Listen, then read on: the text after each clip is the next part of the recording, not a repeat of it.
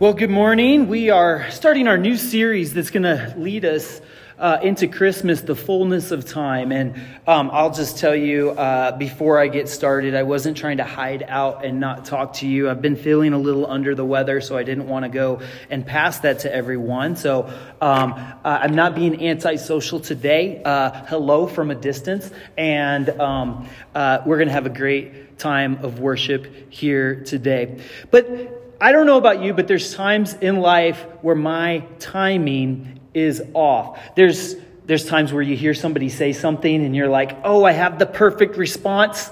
A day later. You think about it later. Uh, but there are these very unique moments where timing is absolutely perfect. Here's a couple of pictures of perfect timing. Here's first one right here. Look at this. Look at this. Perfect timing. I don't know if these were set up or not, but pretty awesome right there. I don't know if that's Mr. Miyagi or a soccer player. We'll call it a soccer player because it's World Cup time, right? Uh, here's another one right here.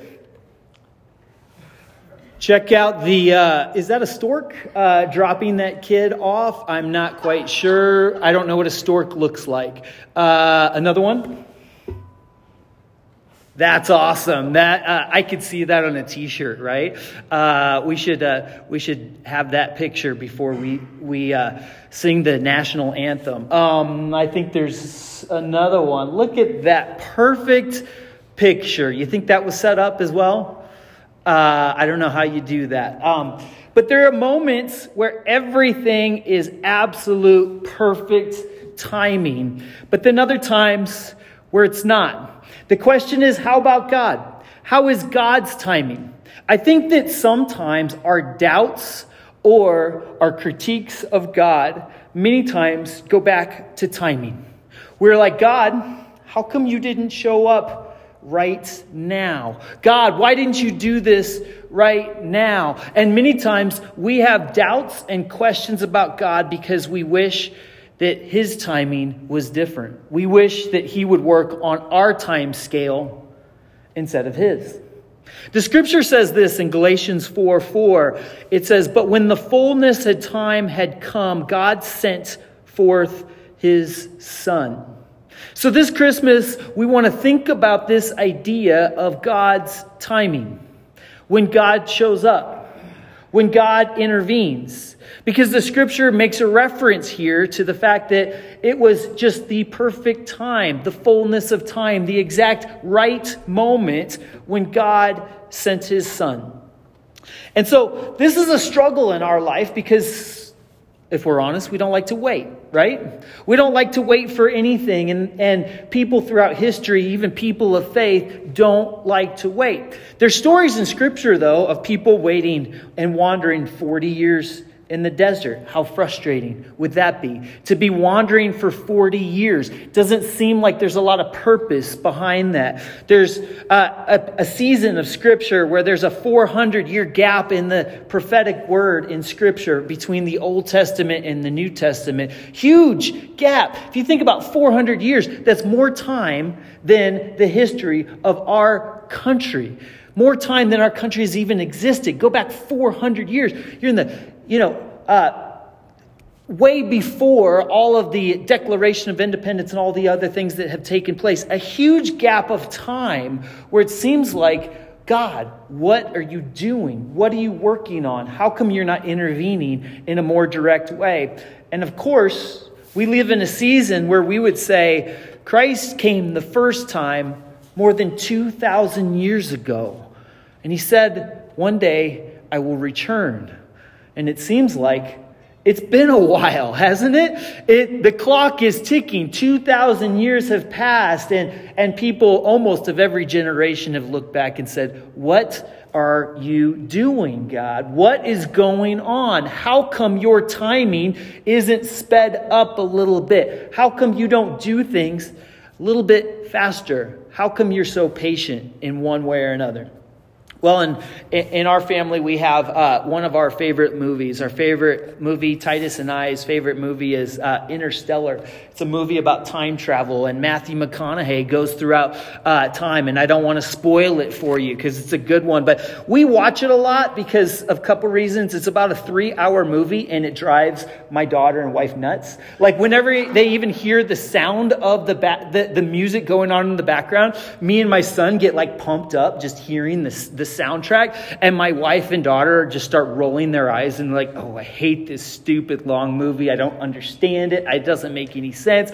But it's all about, you know, this concept in uh, modern science that time is relative, that if you speed up in some ways, time goes slower. If you slow down, time goes, uh, time goes faster or vice versa. I can't keep track of it. But anyways, the idea is in science and Einstein, this all goes back to Einstein's theory of rel- relativity, is that time is a dimension that can change and can be altered and is different depending on your state, how fast you're moving, those types of things pretty unbelievable concept, an odd concept. And if you like kind of like the sci fi mystery stuff, science, geeky stuff, it's kind of fun. Um, but the reality is, is that faith taught us this same principle thousands of years before Einstein. Faith taught us this, and the scripture taught us this that timing is uh, not exactly maybe the way that we would think it would be. Not putting it in a calendar, marking the date, saying this is exactly how things are going to go, because God, we know and believe, God is different. God is outside of time, God is beyond time. And so when the scripture tells us that a day is like a thousand years and that, that, that, that God knows all things, but still we're still in the present moment, it's confusing and it's hard to, hard to grasp, but we have to really beg the question. And here's what it is, and here's how it practically applies to our, our lives. Do you trust God's timing? Do you trust God's timing? Because the way that God looks at time, and events and things going on in the world is different than the way that we do. God is bigger and outside of time the way that we think of it. And when we have a year pass, it seems like such an incredible amount of time. But the scripture says, I am the Alpha and the Omega, the beginning and the end. I am eternal and will be eternal. It's different when you think about it with God. And so as people of faith, we have to we have to reflect on and think about and ask ourselves, how do we relate to this in our struggles, in our everyday life, in our grind, in the things that we have going on in our life? Do you trust God's timing? Well, uh, in Galatians chapter 3, and this is the same passage that this verse um, comes from, that is the theme of our series, um, the verse that talks about the fullness of time. God sent his son, God sent Jesus to the earth. The broader context talks about how the time has come. And I want to read that. It's, uh, we're going to start in Galatians chapter 3, verse 23. And it says this. It says, Before the coming of this faith, we were held in custody under the law locked up until the faith that was to come would be revealed. So that the law was our guardian until Christ came, that we might be justified by faith. Now that now that this faith has come, we are no longer under a guardian. I want to pause here. We're going to pick it back up, but I want to pause here and explain, like, pretty the, much the contents of the message the Apostle Paul is trying to communicate to us is right there in those few verses, but he goes on to explain it further. But what he's saying here is this, is that there was a time before Jesus there was a time before Jesus came into the world, and what happened and what took place is, is faith in some way, or religious practice, or relating to God in some way, was, was held under this category of the law of the Old Testament. It was, it was, in a way, a guardian, a placeholder for what was to come. Is that there was, you know, there was principles that people had to kind of be rooted in and established before God fully revealed himself and before God fully came in the person of Jesus Christ. And it was those laws of the Old Testament, like the Ten Commandments. But what he's saying here is it wasn't, it wasn't complete. It wasn't a full picture of God. Now, once again, this is a, a critique that we could all have as we look and we say, How come, God, you didn't give the full picture to all people that live? That's why. Seems unfair. But again, we have to ask ourselves do we trust God's timing? And he's saying that now, because we live in a time period where Jesus has come, Jesus has revealed the, the full nature of God. We are no longer under this guardian, or we are no longer under this, this partial way of living out our faith and practice in this world.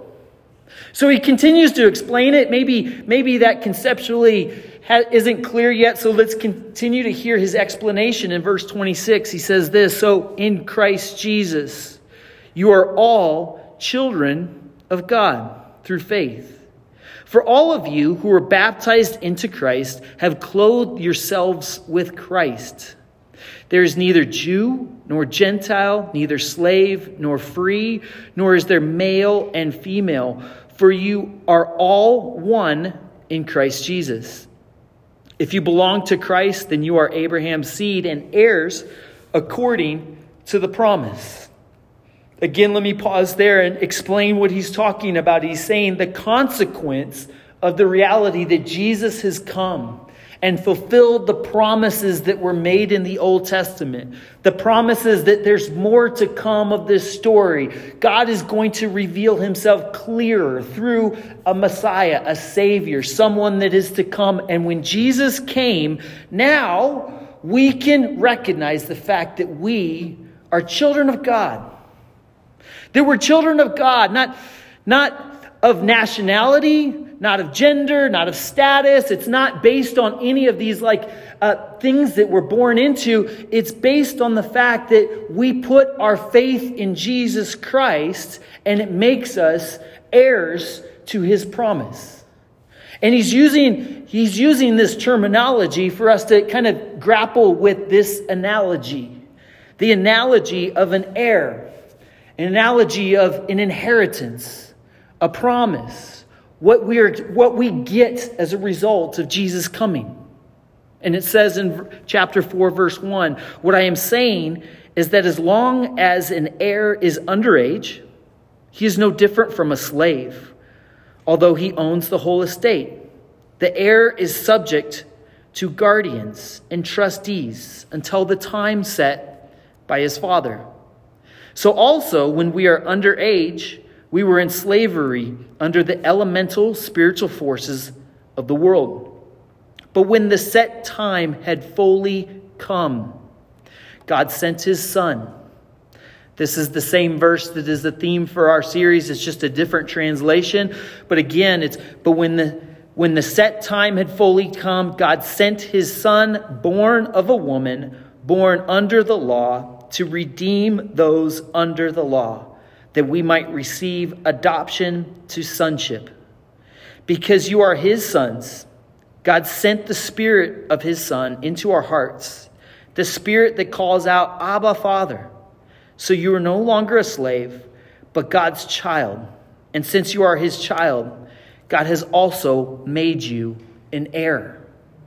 And this is the incredible promise of Christmas and the incredible principle of Christmas that, that, that should be crystal clear in our mind that there was a time before where it was maybe unclear. There was times before where people were following the law and struggling with it and not quite sure what God was doing in the world, but there was promises made that there would be a time that came in the future where God would show up God would show up, God would reveal himself, and that time has come.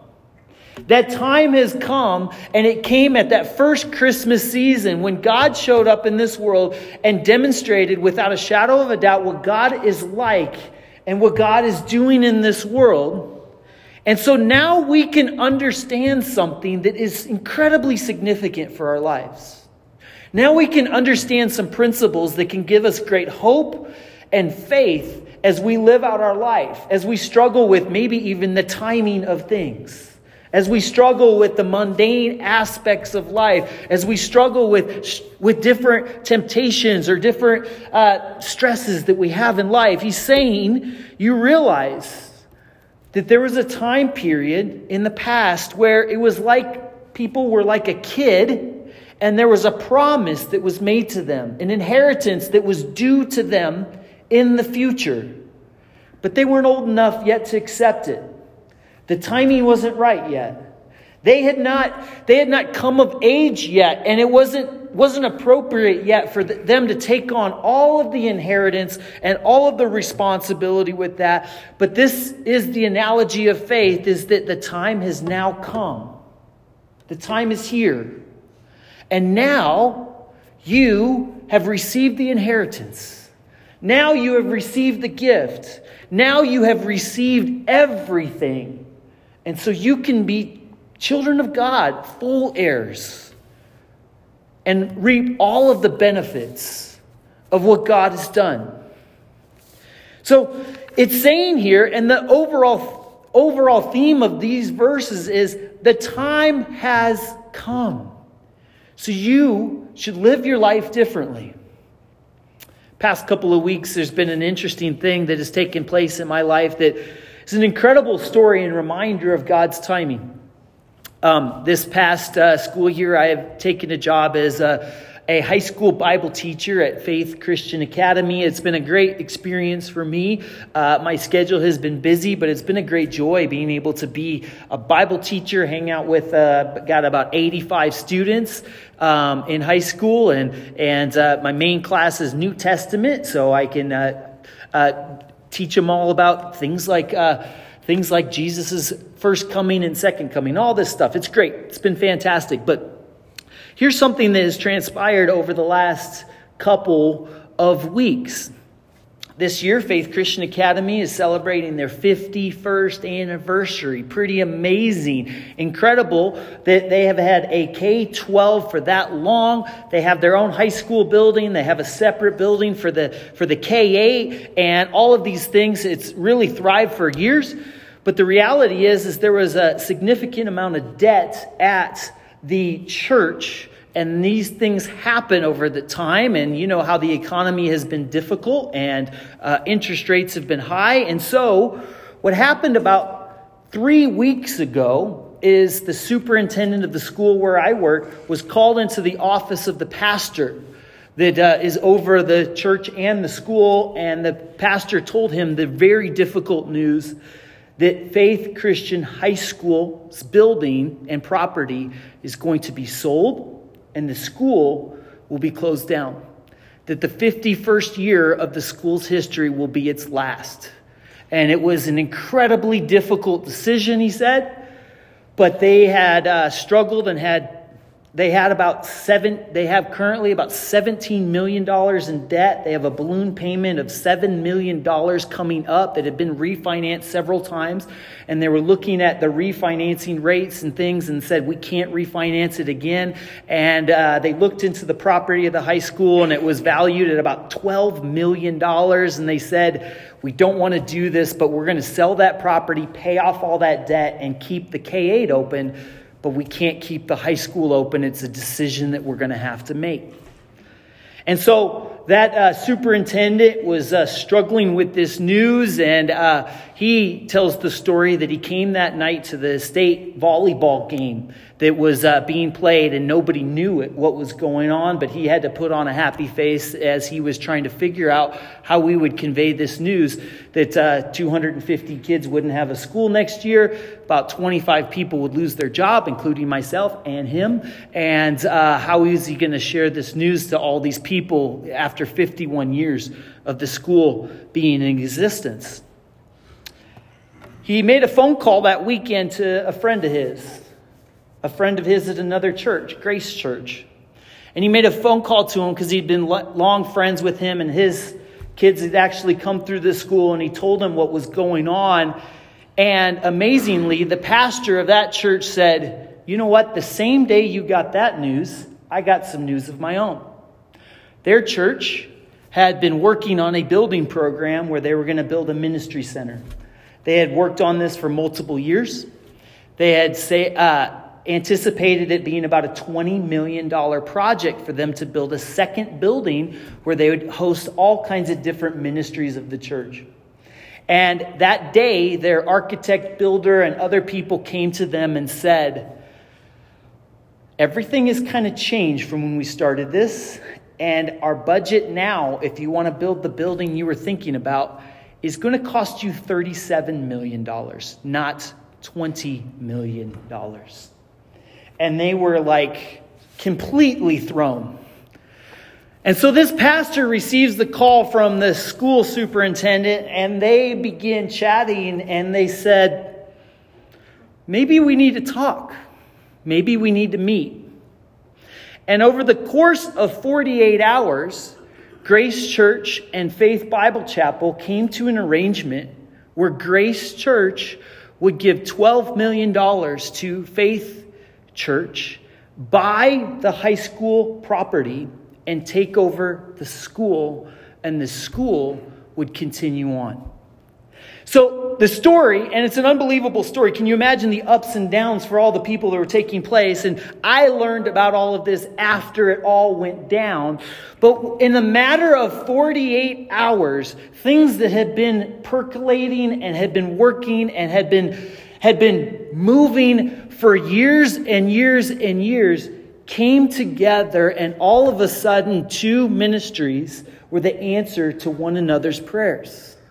That one ministry was swimming in debt and they didn't really have a good answer for it. And another church was looking for a property, and all of a sudden their building project moved forward three years.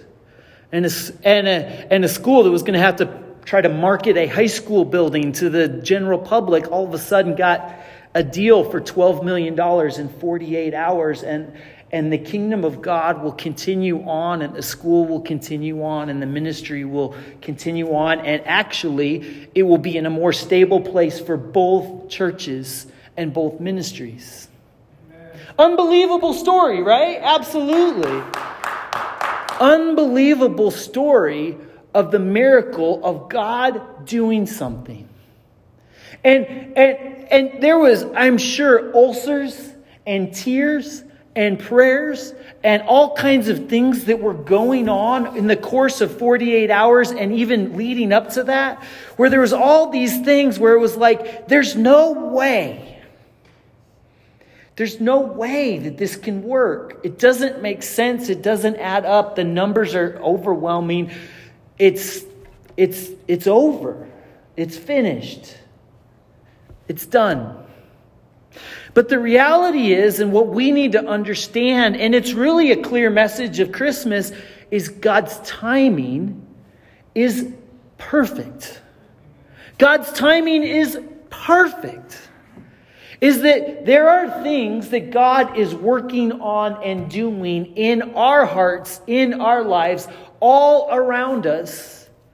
And God is not absent or asleep at the wheel. Instead, God is at work. And God's timing is perfect. The, the real challenge for us, and the reason that these words are, are written, and the reason that we need to think about and talk about this, is because we can miss it. We can. We can miss it, and we can give up, and we can abandon faith, and we can kind of get discouraged, and we can just like quit on things because we don't believe it that God's timing is perfect. You can really miss it. In some ways, what it is, is if you want to think about a Christmas analogy, it's like a gift that has been offered to you and remains unopened. It sits there and is never unwrapped. And that is a reality that can take place, and that's a reality for many people, is that you can miss it, that God's timing is perfect. You can miss it. But let's be clear, and this is very important for us to be really clear on. God will win in the end. Okay? God will win. That the church will prevail. The church won't go away. The message and the people who are following God will prevail. Evil will not overcome the church. That is a promise of Scripture. That is a promise of God. And that in the end, evil will be vanquished. It will all be done away with, and it will fail. God will win. But the thing that's annoying is it's all in God's time. Not in our timetable, not on our schedule, not at our agenda, not at our beck and call, but it's in God's timing. Why?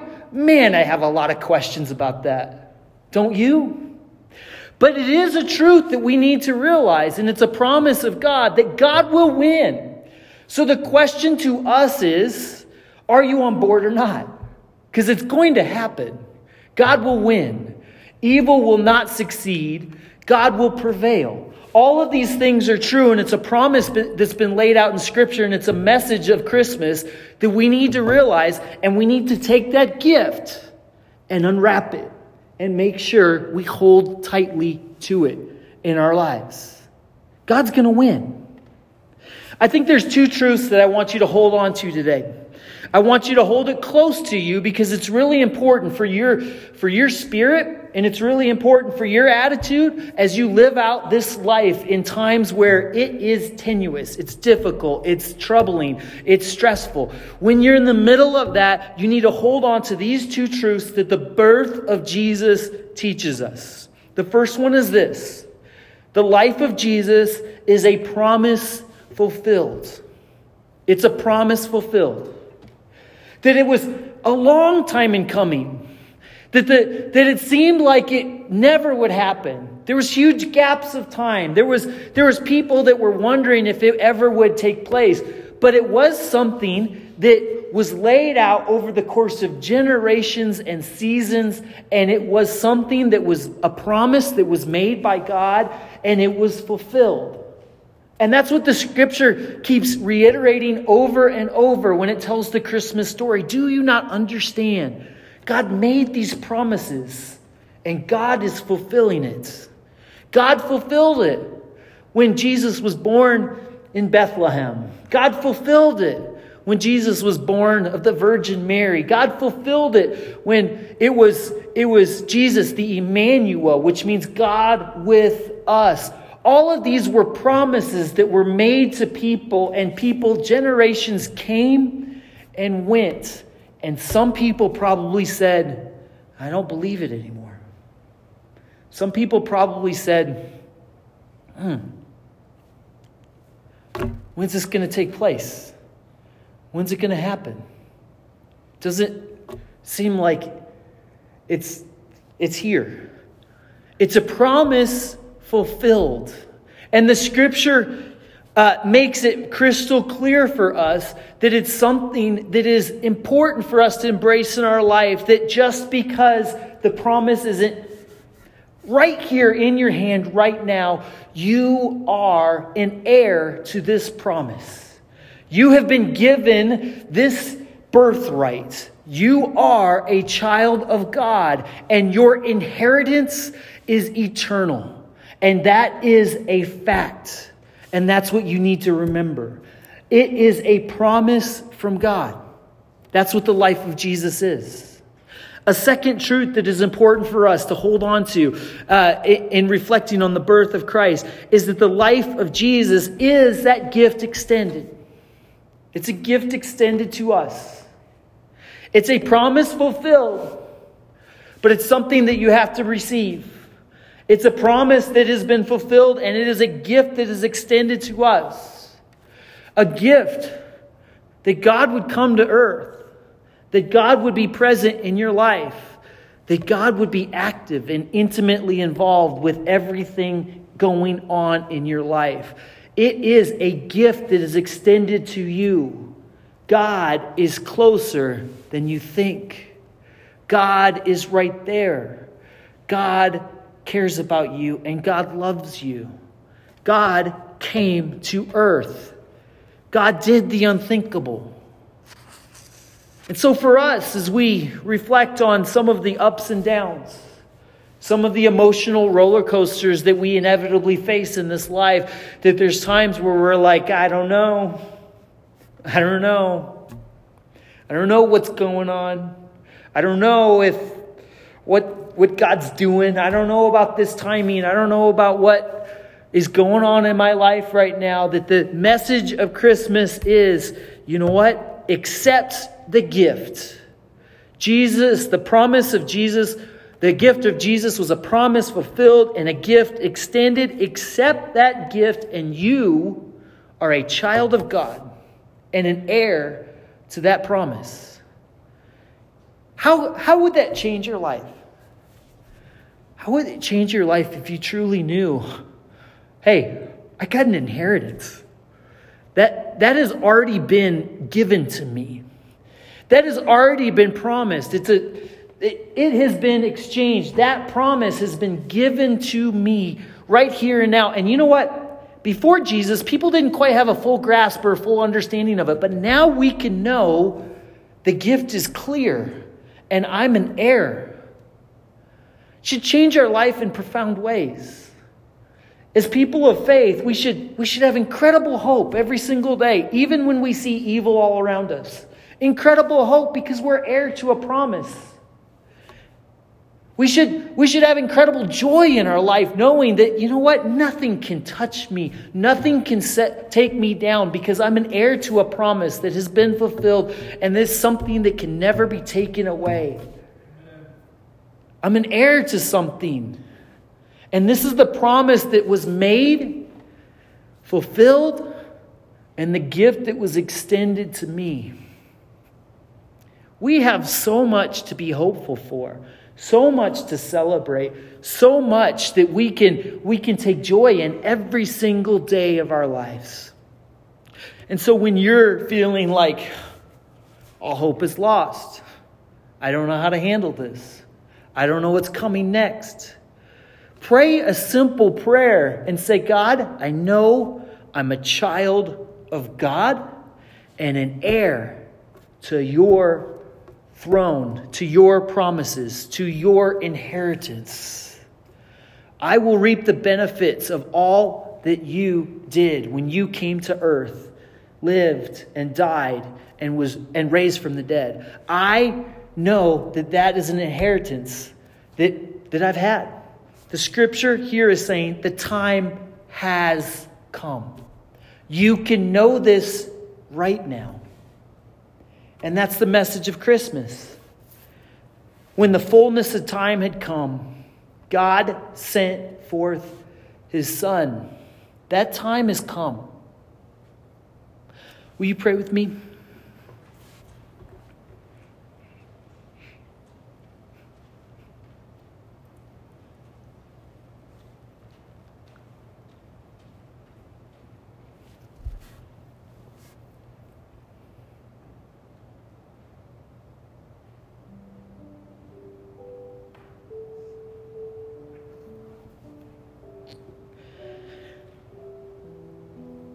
God, I thank you for this season. I thank you for the annual reminder. The annual reminder that we get to reflect on that you came to earth, you fulfilled your promises, and you extended the gift of salvation to us.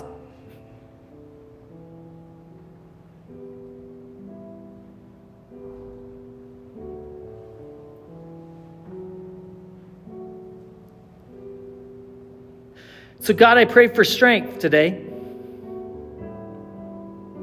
For us to take that gift, open it up, and hold it close.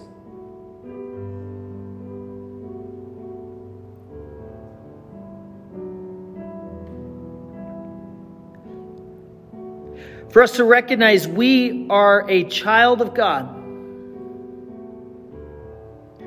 We are an heir to the promise that you made.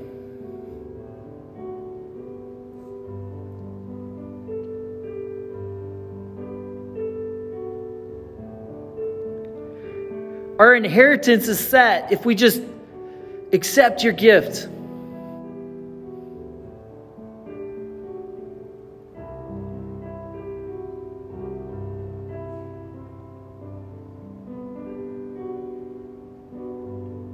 God, thank you.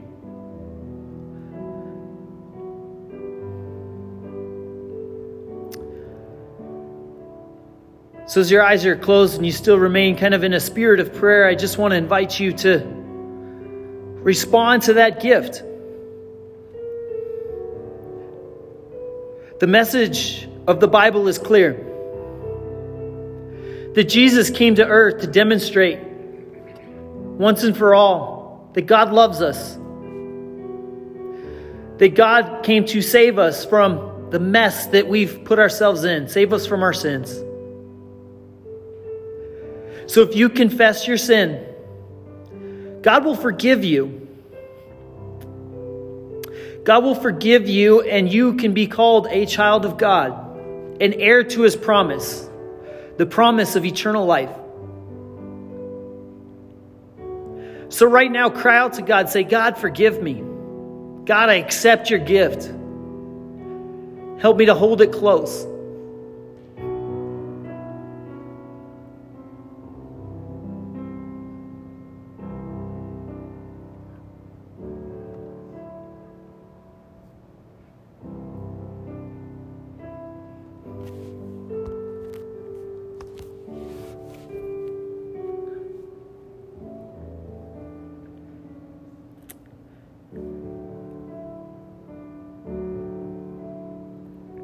We pray these things in Jesus' name.